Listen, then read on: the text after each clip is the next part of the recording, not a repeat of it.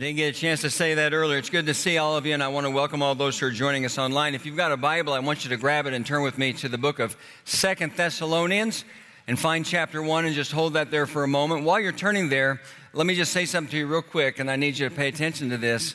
Um, at the end of the service today, when we come to the close of service, I'd appreciate it if you would stay to the very end because I have a really important announcement that I need to share at the end of the service. And so I know some of you like to cut out early, but I'd appreciate if you just stay until the end this morning. As you just heard on MPTV, we're beginning a brand new sermon series this weekend called The Power of One. And the idea behind this Power of One sermon series is really simple. Sometimes life is complicated and sometimes it's not. And if we as believers can commit ourselves to the singular pursuit of the things that matter the most, in our spiritual lives, then our lives of faith will be stronger and more productive. We're going to spend some time over the next few weeks talking about some different things under the heading The Power of One. And this morning we're going to start by talking about one purpose, the pursuit of one purpose. I read an CNBC article recently. It was published in December of 2018, but I just read it recently about a man named Chang Yun Chung who is the founder and chairman emeritus of Pacific International Lines, which is a shipping company. He's also the world's oldest billionaire.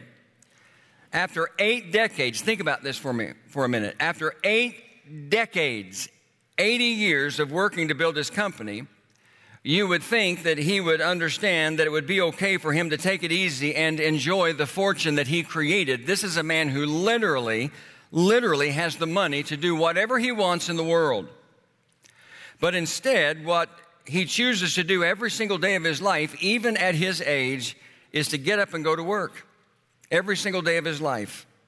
In 2017, he turned over the role of executive chairman of the company to his son, and he modified his title and his role, but he's still involved in the daily operations and key decisions in the business. In fact, the article said that he keeps a diary of every single thing that happens each and every day, every meeting, every decision, every activity, everything that happens. And he says that work is not really an optional activity for him because, and this is a direct quote, I can't stay home, I'd get bored.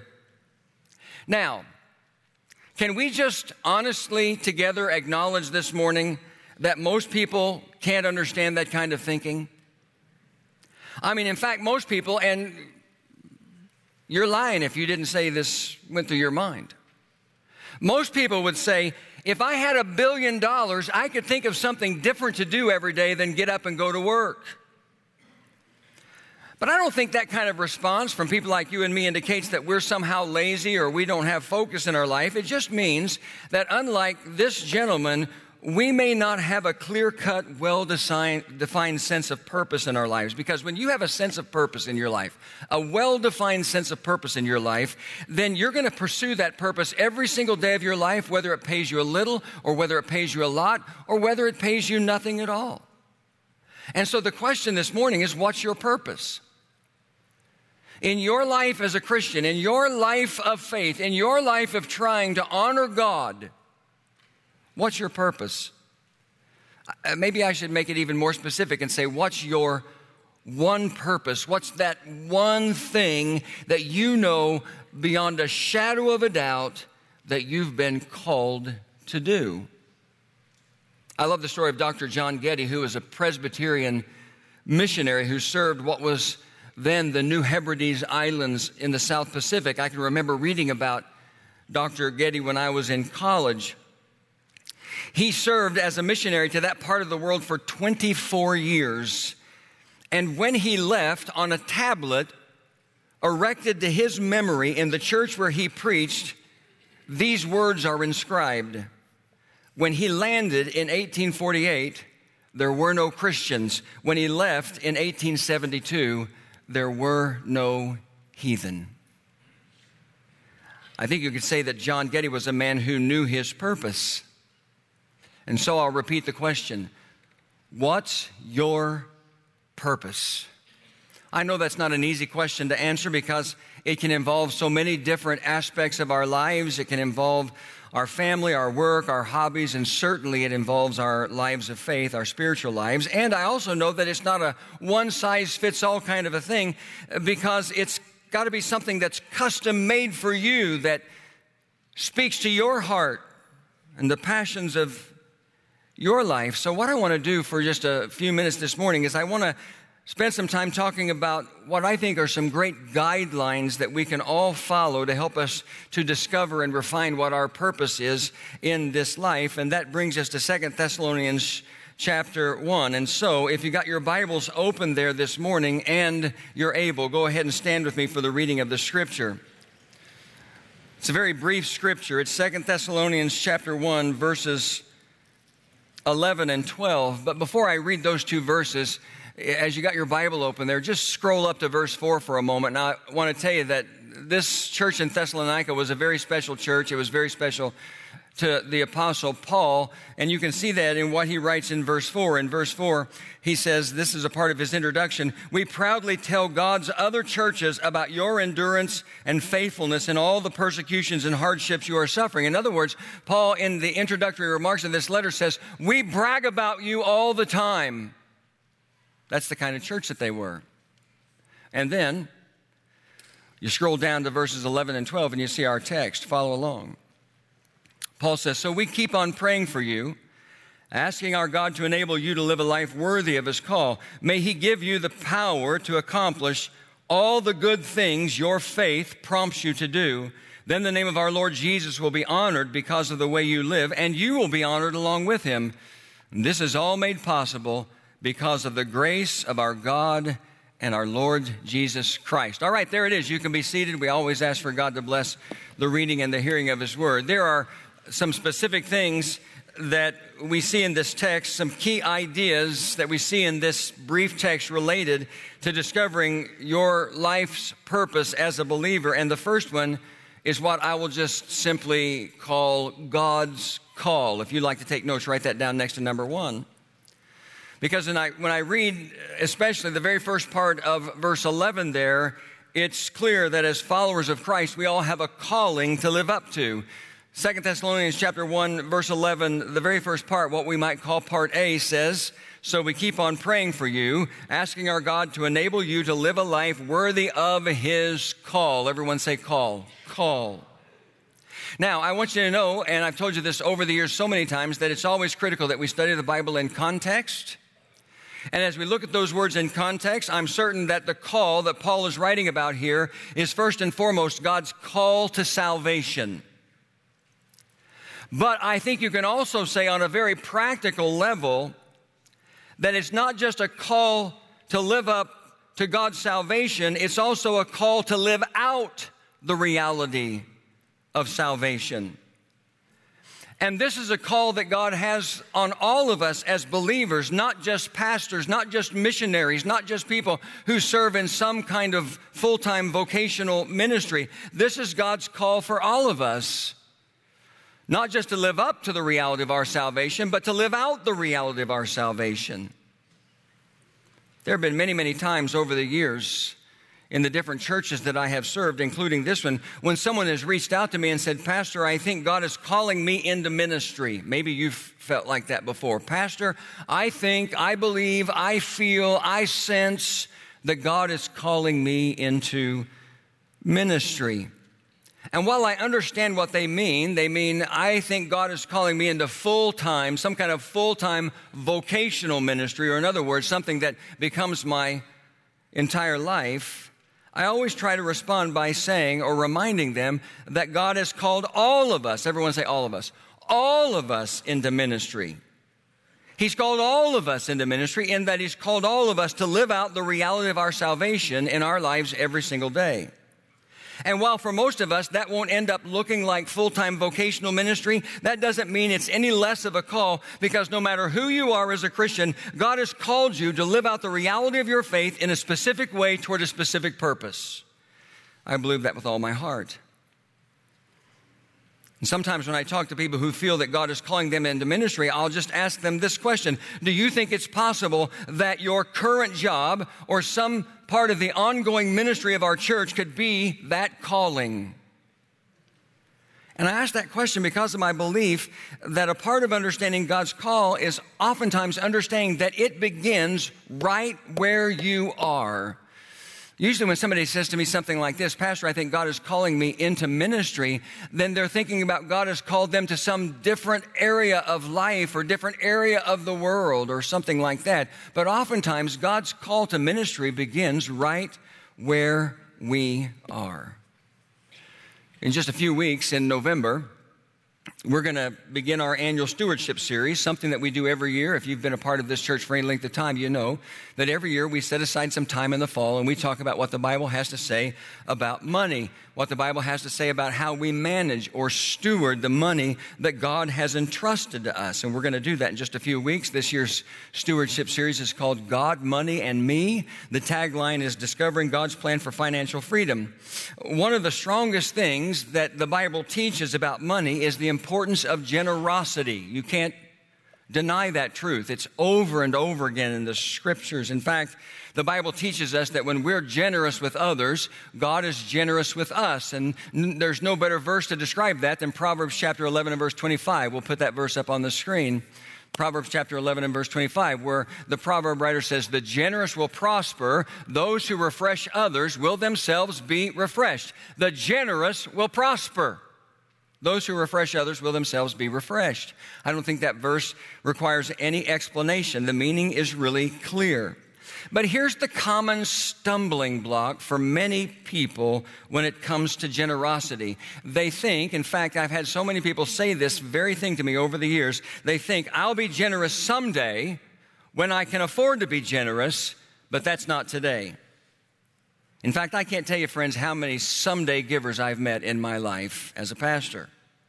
And someday givers, honestly, they are the most generous people in the world because there's no limit to what they're going to give. Someday. Maybe that describes some of you. Maybe that's nervous laughter.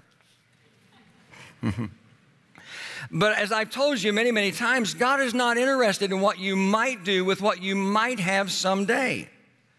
He's interested with what you're doing with what you do have today. And so if you want to honor God with the way you manage whatever amount of money He's entrusted you, and if you want to open the door for God's generosity so that you really do have more tomorrow, then you need to begin to be generous with what you have today. In other words, you need to begin right where you are. Financially speaking, in the area of stewardship and generosity, you need to begin right where you are. And listen to me, friends because I'm going to say this with integrity. I believe that as strongly as I believe anything related to the Christian life, not just because that's what the Bible teaches, but because I've experienced this in my life over and over and over again. Well, I believe the same principle is true when it comes to discovering and living out God's call for your life, God's purpose for your life. You need to identify what you're passionate about and begin today, right where you are to pursue that passion to His honor and His glory with whatever opportunity God places in front of you. You know, I was thinking about that point and I realized that there have been a handful of times over the years when I, as the pastor of a local church, recognized that we had a ministry need, we had a staff need in our church. And let me tell you, hiring staff in any vocation is one of the most difficult things that any leader can do.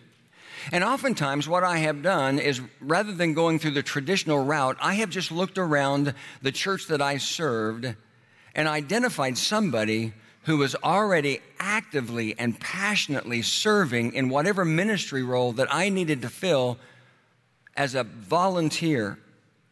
And I've approached that person and asked them if they ever thought about the possibility of full time vocational ministry in the local church leading in a role similar to what they were already serving in as a volunteer. It's never been somebody who had theological training. It's never been somebody who had any kind of a vocational ministry training. And it's never, ever been anyone who ever thought for a moment that one day they would be serving on the staff of a local church.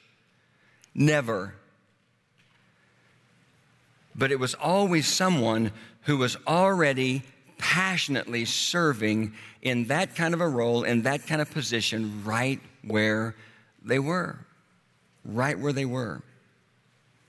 Now, there are some questions that you could ask yourself to try to identify what your purpose is, that one purpose that you're really passionate about, so that you can live out the reality of your salvation, live out God's call to salvation in a way that honors Him. You can ask your quest- yourself questions like, What are my spiritual gifts? You could create some kind of an elaborate vision board that can guide you. You can do all kinds of things. Or, or, you could just simply look around and identify the need or the needs that are right in front of you today, things that you may be really passionate about, and start meeting them now. There's no question for example, there's no question that God's will for all of us is to be involved in ministry that serves other people. The Bible teaches us this over and over again. In fact, Romans chapter 12 and verse 10 says, Love each other with genuine affection and take delight in honoring each other. In Philippians chapter 2 and verse 4, Paul writes and says, Don't look out only for your own interest, but take an interest in others too. And you could go on and on and on. Listen, we discover God's purpose for our lives when we begin to recognize and respond to whatever opportunities or whatever needs God has placed in front of us right now, today. And so let's stop wasting time thinking about what we might do someday and let's start doing something today. Every one of us that lives out the reality of our salvation, that honors God, that's purposeful and direct and significant. Nothing will energize your spiritual life, and nothing will energize the church in the world faster today than Christians who follow the example of Jesus and commit to looking for someone to serve rather than looking for someone to serve them. In fact, I ran across this quote the other day that was so powerful that I just had to include it in the message. The quote says, There's a radical shift in spiritual maturity that happens when you start asking, How can I serve my church? instead of, How can my church serve me? Listen to me. If your definition of spiritual maturity is limited to coming to church and listening to whoever the preacher is that morning share from the scripture or just going to Bible study after Bible study. And don't you misunderstand my words because all of those things are really important. But if your idea of spiritual, spiritual maturity is tied only to that definition, then you're missing out because it's not just what we receive that makes us spiritually mature. It's also what we give. And every one of us is called to give to give our hearts, to give our lives, to give our gifts, to give our talents, to give our skills in the pursuit of living out the reality of our salvation in the pursuit of that one purpose that we really know that God has created us for, that one thing that we're really passionate about. And so, I just want you to know that sometimes discovering what that is begins right where you are. Let me give you a twofold challenge, and this will be brief. The first one, especially because we've already been talking about it. The first challenge is this just begin to look for the needs that are right in front of you. That can include needs you notice in the daily routine of your life, in the network of your life, with the people in your life, or it could be needs that are already identified right here in the church. There's no shortage of opportunity for every single person in this church to be involved in service through the ministry of this church in some way. I can't tell you how many people will come up to me and say, I need to get involved in serving. And I just want to say, okay, then do it. I really need to get involved in a home group. Then do it.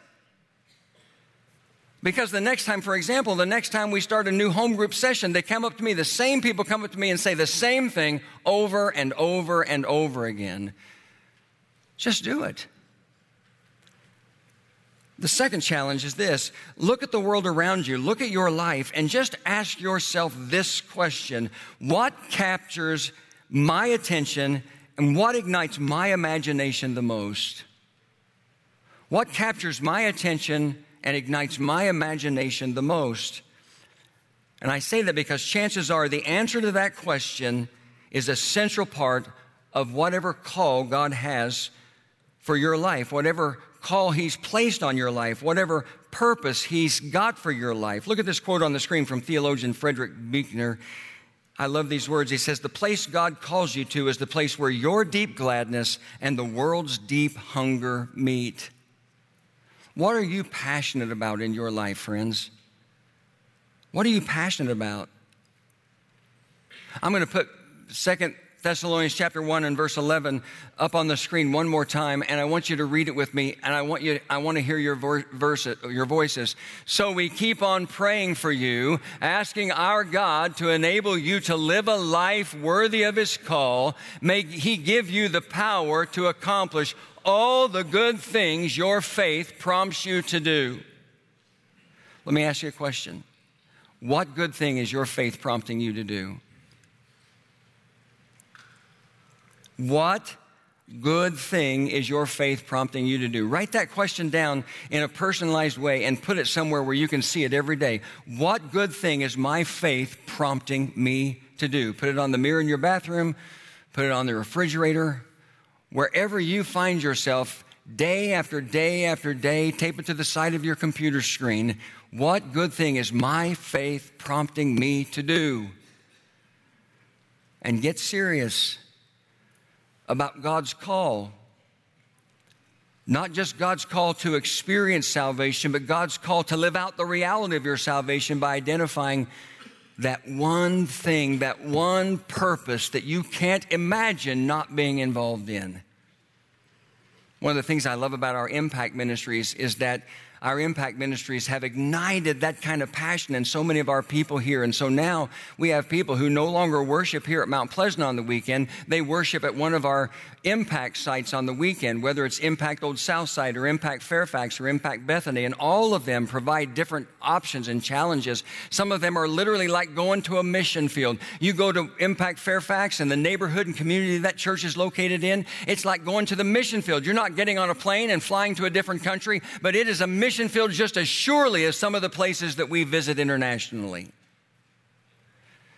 You go down to Impact Old Southside and you're talking about people who have raw needs, addictions beyond anything that you and I could ever imagine in our lives poverty, food insecurities, complicated relational lives you go to Impact Bethany, and it's like being involved in a church plant all over again from the very beginning.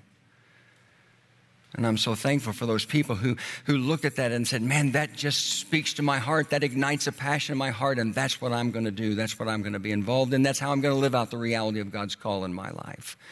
That's what I've been waiting for. What good thing is your faith prompting you to do? And if there's no answer to that question, then that creates another problem altogether. What good thing is your faith prompting you to do?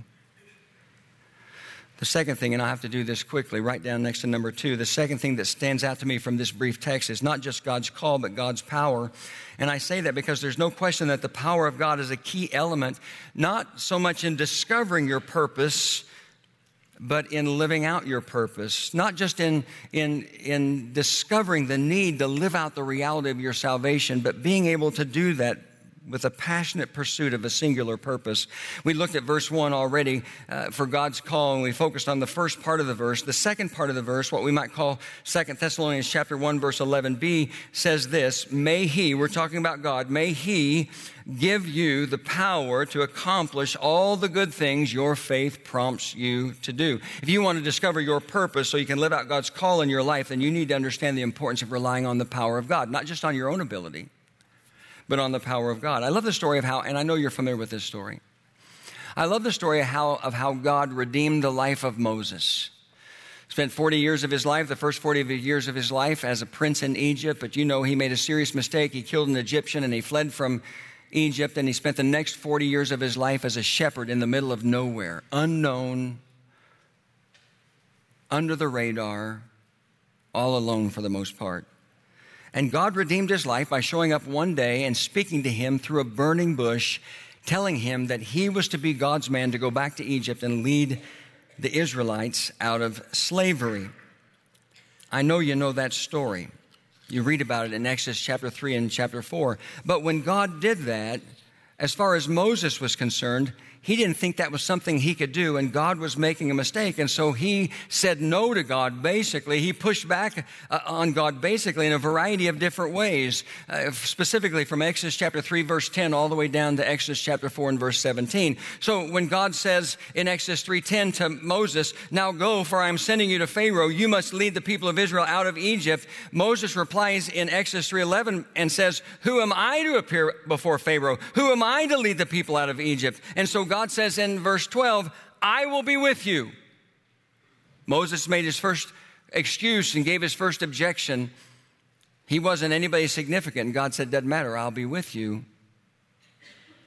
And Moses just kept coming back with God, at God rather, with questions and excuses about why this was a bad idea until you finally get down to Exodus chapter 4 and verse 10. And Moses says, Oh Lord, I'm not very good with words. I never have been, and I'm not now, even though you have spoken to me. I get tongue tied and my words get tangled. And so God replies in Exodus 4:11 and said, Who makes a person's mouth? Moses said, God, I can't speak. And God says, Moses, who made your mouth? That's not the entire conversation, but it's enough to remind us that when it comes to whatever we do for God, we don't rely on our own power, we rely on His. Ultimately, that's what Moses did. And you know the story. God came through for Moses in a really, really big way. Now, what does that mean for you and me? Well, what it means for you and me is we decide that we're going to live out the reality of our salvation by pursuing that one purpose with our lives that we're passionate about, that honors God, we don't ask questions like, Am I smart enough? Or am I talented enough? What am I smart enough to do? What am I talented enough to do? The only question we ask is, What is God big enough to do through me? And I hope you know the answer to that is anything and everything. What is God big enough to do through me? Anything and everything. Someone once described it like this they said, We should attempt something so big that unless God intervenes, we're sure to fail. That's a pretty big challenge. That might not be the perfect way to phrase it, but I like the idea behind it. That's because whatever good idea you pursue in your life as you live out the reality of your salvation and you pursue that one great purpose that you're passionate about, whatever it is, great or small, you need to remember that you can only succeed by calling on the power of God. That's why Paul wrote what he did in Ephesians chapter 3 and verse 20 when he said, Now to all glory to God who is able through his mighty power at work within us to accomplish infinitely more than we ask or imagine. We have an infinitely more God than all that we ask or imagine. Let me give one more thing real quickly and we'll bring this to a close. Write down next to number three, we've talked about God's call, we talked about God's power. How about God's honor? God's honor. I want to just put Second Thessalonians chapter 1 verses 11 and 12 up there together, the entire passage, and I'm going to read it one more time. Paul says, So we keep on praying for you asking our God to enable you to live a life worthy of His call. May He give you the power to accomplish all the good things your faith prompts you to do. Then the name of our Lord Jesus will be honored because of the way you live, and you will be honored with Him. This is all made possible because of the grace of our God and Lord Jesus Christ. It's the first part of verse 12 that really stands out to me. When we live a life worthy of God's call and we do it by relying on God's power, then God is honored. That's the simple truth that he's communicating. God is honored. Paul says, then the name of our Lord Jesus will be honored. And so, my simple question to you is what better thing can you do with your life than live it in a way that brings honor to God? With all the things that you pursue in your life, all the things related to your family, all the things related to your, prof- your profession, whatever your job is, all the things you do related to the pursuit of the things that the world has to offer, whether it's money or possessions, all of the things that you do in the pursuit of hobbies and recreational things. And I'm not saying that any of those are bad. I'm just going to ask you this question What better thing can you do than to make sure that you live your life in a way that brings honor to God? Now, I wish I could tell you this in specific in specific detail this morning exactly what God's purpose is going to be for you, what that one purpose is for you, but that's not how it works. All I can do is point you to the clues that are found in places like this text that we're looking at today. But I'm as sure of this one thing as I am about anything. If you will pursue God, if you will reach out to God, if you will listen for the voice of God, if you will look around at what God how God directs your heart and your eyes and your mind when it comes to discovering your purpose, you can trust God to deliver. You can trust Him to lead you. And not only will He deliver, not only will He lead you, but you can trust Him to give you the power to accomplish whatever it is that He calls you to do. I wonder how many of us here this morning, and Jared and the team can come for our closing song. I wonder how many of us here this morning recognize the name Jon Kitna. You have to be a pretty significant football fan to recognize that name. He was an excellent athlete when he was in high school. He got a scholarship to play football at Central Washington University. He was a quarterback. Because Central Washington University is a very small school, most of their players don't make it to the NFL. But against all odds, he was drafted by the Seattle Seahawks, and he ended up playing professional football for 16 years. It's amazing. 16 years. He played for Seattle, for Cincinnati, for Detroit, and for Dallas. And although he was never a big star, he had some big moments in his life, and as a result of his 16 year career in the NFL, he made a lot of money. His salary, the last year he played, was $3 million a year. He didn't retire until he was at the age of 40, and he retired only then because of an injury. And when he retired, because of the amount of money that he had, he could have done anything or he could have done nothing for the rest of his life. So, what did he choose to do? Well, Jon Kitna t- chose to take a job teaching math and coaching high school football in a tough, impoverished school on the east side of Tacoma, Washington. He's not there today, but this is what he did for the first several years out of the NFL. And the question is, why would he make a choice like that? A lot of reasons why, but the most important one was that when he was in college, he had surrendered his heart to Christ. He had become a follower of Christ. And as a result, both he and his life, eh, eh, excuse me, both he and his wife wanted to live their lives with a sense of purpose. This is what he said about their lives together. He said, We don't believe that we've been given all we've been given to just enjoy a comfortable life. We want to live a meaningful life. That's a great example of everything we've been talking about this morning. It's a great example of living your life with a sense of purpose, finding that place where your deep gladness meets the deep hunger of the world. And what an example to follow. Instead of spending all of our time and all of our energy and all of our resources in the pursuit of an easier life, why not focus on a meaningful life, a purposeful life? That's what drove Jon Kitna.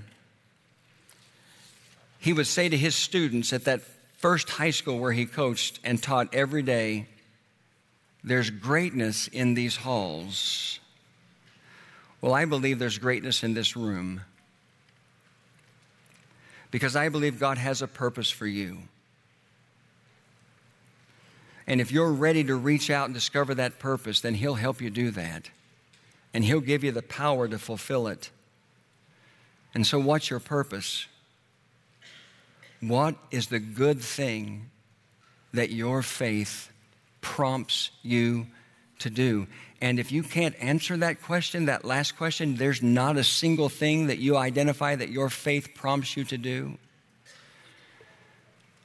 then maybe you need to get down on your face in the presence of God and renew that commitment to Christ. I want you to pray with me this morning. Father in heaven, thank you for a chance to study the Bible this morning. And I pray for the challenge to be in all of our hearts to pursue the reality of living out our salvation in a purposeful way through your power that honors you. And I pray that in Jesus' name, amen.